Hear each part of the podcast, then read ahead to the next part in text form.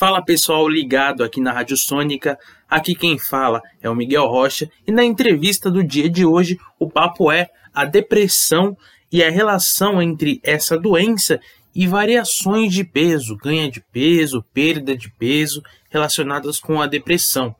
Um estudo espanhol publicado no jornal científico Obesity Research e Clinical Practice relaciona sintomas da depressão com obesidade e perda acentuada de peso. Para falar com a gente sobre isso, a gente está aqui com a psicóloga Nathalie Martinelli, que vai comentar um pouco sobre esse tema. Nathalie, muito obrigado por você estar tá participando com a gente aqui hoje.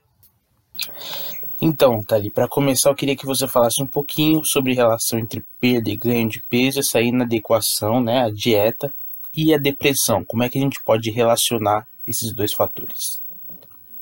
Bom, como eu acho importante primeiro a gente falar que as duas, tanto a depressão quanto a ganho ou perda de peso, elas andam de mão dadas, né? Algumas pessoas podem ganhar peso enquanto estão deprimidas, enquanto outras podem perder peso. Normalmente a depressão, né, e o ganho de peso são problemas mais recorrentes do que a própria depressão e a perda de peso. É, acho que é importante a gente salientar que a parte do cérebro responsável pela emoção é o sistema límbico. Tá? Que também acaba controlando os nossos apetites, o apetite em si. Então, por exemplo, quando a gente acaba ficando estressado por um longo período de tempo, a gente tem uma tendência a aumentar os níveis de, do hormônio de estresse, que é o cortisol. Né? E quando existe esse aumento de cortisol, também pode acarretar no aumento de fome. E normalmente as pessoas acabam optando por alimentos açucarados ou gordurosos, podendo contribuir o quê? Por um ganho de peso. Uhum. Então, um sujeito, Miguel, quando está muito deprimido, muitas vezes é, não se sente motivado a realizar alguma atividade física né? Ou, inclusive, acaba buscando esse conforto em alimentos ricos, em gorduras, fast foods, açúcares. Só que esse pico, ele oscila muito rapidamente, porque quando você ingere muito açúcar e gordura, você tem um ápice, né, no teu organismo, mas também uma queda muito brusca. E essa sensação de busca, novamente, dessa mesma sensação de bem-estar em decorrência do, da ingestão desses tipos de alimentos, ela acaba oscilando muito rapidamente. Então, você tem um pico de bem-estar com a ingestão desses alimentos, mas você também tem uma queda muito brusca. Então, é por isso que muitas pessoas acabam tendo essa sensação de, ah, preciso comer mais um doce, preciso comer mais um doce, tá? Também a questão né, da, da a, a, depressão também pode estar relacionada com a perda de peso, né? Pois uma pessoa com depressão pode não sentir prazer em comer, né? Portanto, uhum. fica menos motivada para fazê-lo. Então, por exemplo, algumas pessoas com depressão e ansiedade, que é muito recorrente ter essas duas relações, podem apresentar um metabolismo mais acelerado, né, em decorrência da própria ansiedade, e isso pode acarretar também numa perda de peso. Tá? É, também tem alguns estudos que falam que a depressão ela acaba afetando o nosso sono, e isso também pode acarretar numa perda de peso. É, um, por exemplo, um, um, número maior de calorias é queimado quando a pessoa está acordada do que quando ela está dormindo. Tá? Eu lembro de um estudo que eu li, que é onde envolve algumas vítimas em, em queima, de queimaduras, né? E a média de calorias diárias queimadas durante o sono é, foi uma média, por exemplo, estava de 2 mil, por exemplo, por dia, enquanto acordado o paciente médio queimava em torno de 2.500 por dia. Tá? Hum. Se fosse, se você passar então muito tempo acordado devido a um distúrbio de sono relacionados à depressão, né? Existem as calorias extras queimadas durante as horas de vigília, que acabam podendo contribuir para um déficit calórico e que pode acarretar, inclusive, numa perda de peso. A gente não pode esquecer também, Miguel, de é, lembrar que a própria medicação para depressão ela pode afetar tanto no ganho ou quanto na perda de peso, tá?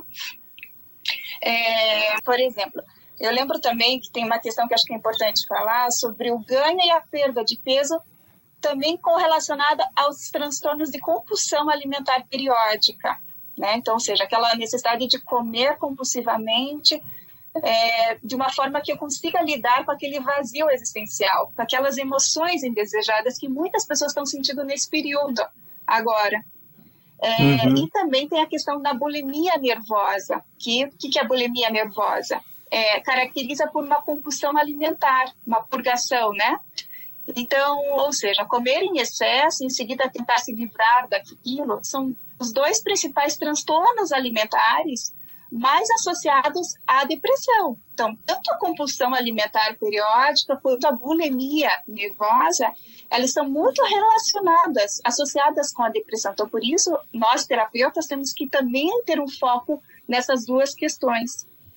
Tá? Sim. É, você, você até chegou a comentar isso. É, esse período de isolamento ele pode contribuir, não pode para esse para sintomas de depressão, para aparecimento dessa doença, para pessoa que não tinha ou que tinha e aumentou, não é? Ela pode sim, em decorrência do, de você estar muitas vezes em contato com as suas próprias emoções. Então, muitas vezes as pessoas não tinham esse tempo para lidar com o seu eu interior, com o seu vazio existencial. E isso acarreta em muitas questões emocionais no, no sujeito. E, como a gente já havia comentado, é, a depressão pode estar muito relacionada com esses ganhos ou perdas de peso, em decorrência, de, às vezes, não saber gerir essas emoções. E aí vem a questão do sistema límbico que eu, que eu mencionei para você. Então, é, o sistema límbico, que é relacionado às, nossas emoções, fica muito vinculado a essa questão do controlar, do controle do apetite também. Né? Então, quanto maior o nível de cortisol, que é aquele hormônio do estresse, que acaba desencadeando nesse período, por ter perdido uma rotina, né, ou por se deparar com situações que era uma fuga e agora não tem como fugir daquelas situações, acarreta num é, aumento do nível do hormônio do estresse, o cortisol, e que isso pode acarretar aonde? O aumento de ingestão de alimentos mais calóricos né? Como uhum. açúcares, enfim, ou produtos mais gordurosos. Pode. Mas também, ah, acho que é importante perdão. falar, Miguel, que o inverso também é verdadeiro. Então, por exemplo, é, problemas associados à obesidade, né? Que, por exemplo, problemas de saúde relacionados ao peso, isso pode gerar uma baixa autoestima, também pode impactar negativamente o nosso estado emocional. Tá? Então, isso a gente também tem que olhar, né? Esse outro viés. Sim.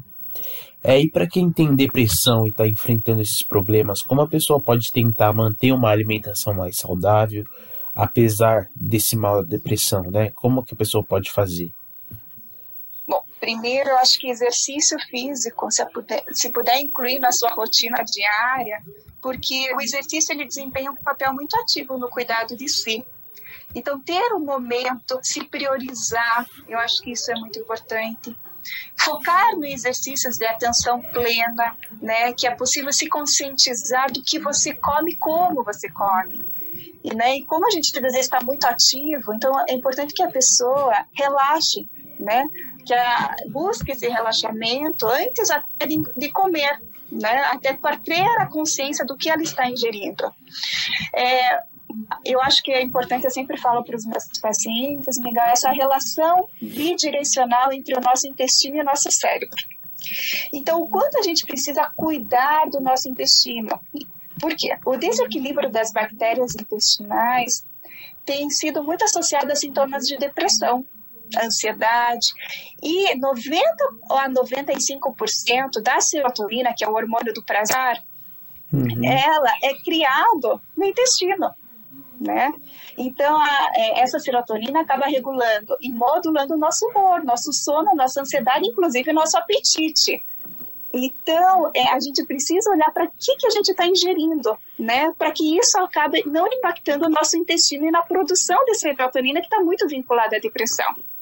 Então, por exemplo, quando os níveis de serotonina estão abaixo do normal, a pessoa pode acabar se sentindo irritado, deprimido, então, normalmente, as pessoas que apresentam depressão é, têm uma variedade é, menor de bactérias em seus nos seus intestinos, né? Então tem, me, desculpa, menos, eu falei errado, né? tem menos é, diversidade de bactérias em seu intestino. Sim. Então por isso é importante que a pessoa coloque pequenas metas, né? É, em termos até nutricionais. Se ela puder ter a consciência do que ela está ingerindo, que realmente eu acho que quanto menos abrir pacote, eu brinco, né, com meus pacientes, melhor. Então, buscar nesse período produtos mais naturais, é, menos carboidrato, questão do glúten, né, para cuidar né, da, do seu intestino que vai produzir a serotonina, que também vai regular na questão do seu apetite. Então, além disso, acho como eu havia comentado, coloque pequenas metas. Então, é, normalmente pessoas que têm, estão com depressão, né, se sentem sobrecarregadas com a vida. Tudo é um peso. Então, por isso estipular metas pequenas no quesito alimentar é crucial. Então, por exemplo, essa semana eu vou ingerir mais, mais frutas, por exemplo, né? Então, assim, comece aos poucos, tendo essa dessensibilização gradativa, para que também não se não se frustre. Então, a pessoa que quer fazer tudo ao mesmo tempo não vai conseguir fazer nada. Né? Uhum.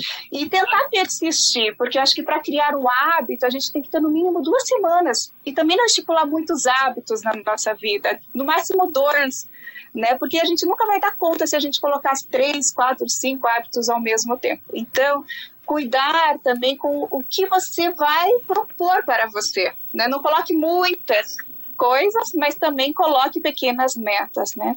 Eu acho que é a importância nesse momento buscar o cuidado para si, a terapia, né? Consulte um nutricionista também para cuidar toda essa questão alimentar, cuidar do intestino, né? Sim. É, para a gente fechar aqui, Nathalie, a gente, essa, claro. a gente já está chegando ao fim aqui da entrevista. Como a psicologia ela pode ajudar as pessoas nesse momento difícil?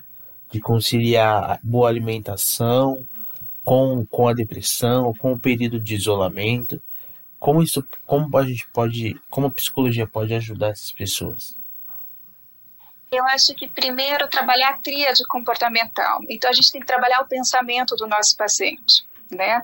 Porque esse pensamento está gerando uma emoção, que está gerando um comportamento. Então, primeiro item, a gente tem que olhar o que, que o paciente ele está condicionado a fazer.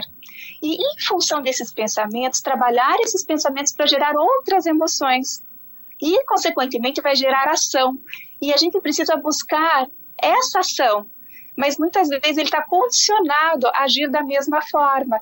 Então, para que ele enxergue, para que ele entre também em contato com o seu vazio existencial, né, as suas frustrações, como que ele está lidando com a sua rotina diária, essa nova rotina que ele tem que incutir agora, né, todos nós.